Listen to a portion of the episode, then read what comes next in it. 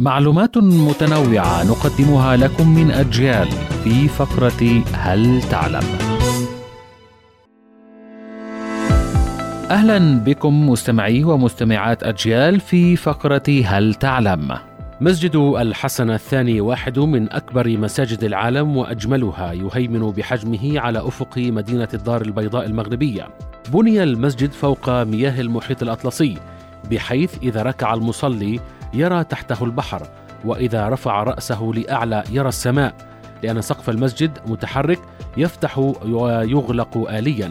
يستمد المسجد المغربي طابعه من جامع القرويين بفاس كما أنه يرث كثيرا من رونق صومعة حسان بالرباط وصومعة الكتيبة بمراكش والخرالده بإشبيليا وجميعها أقامها السلطان الموحدي يعقوب المنصور.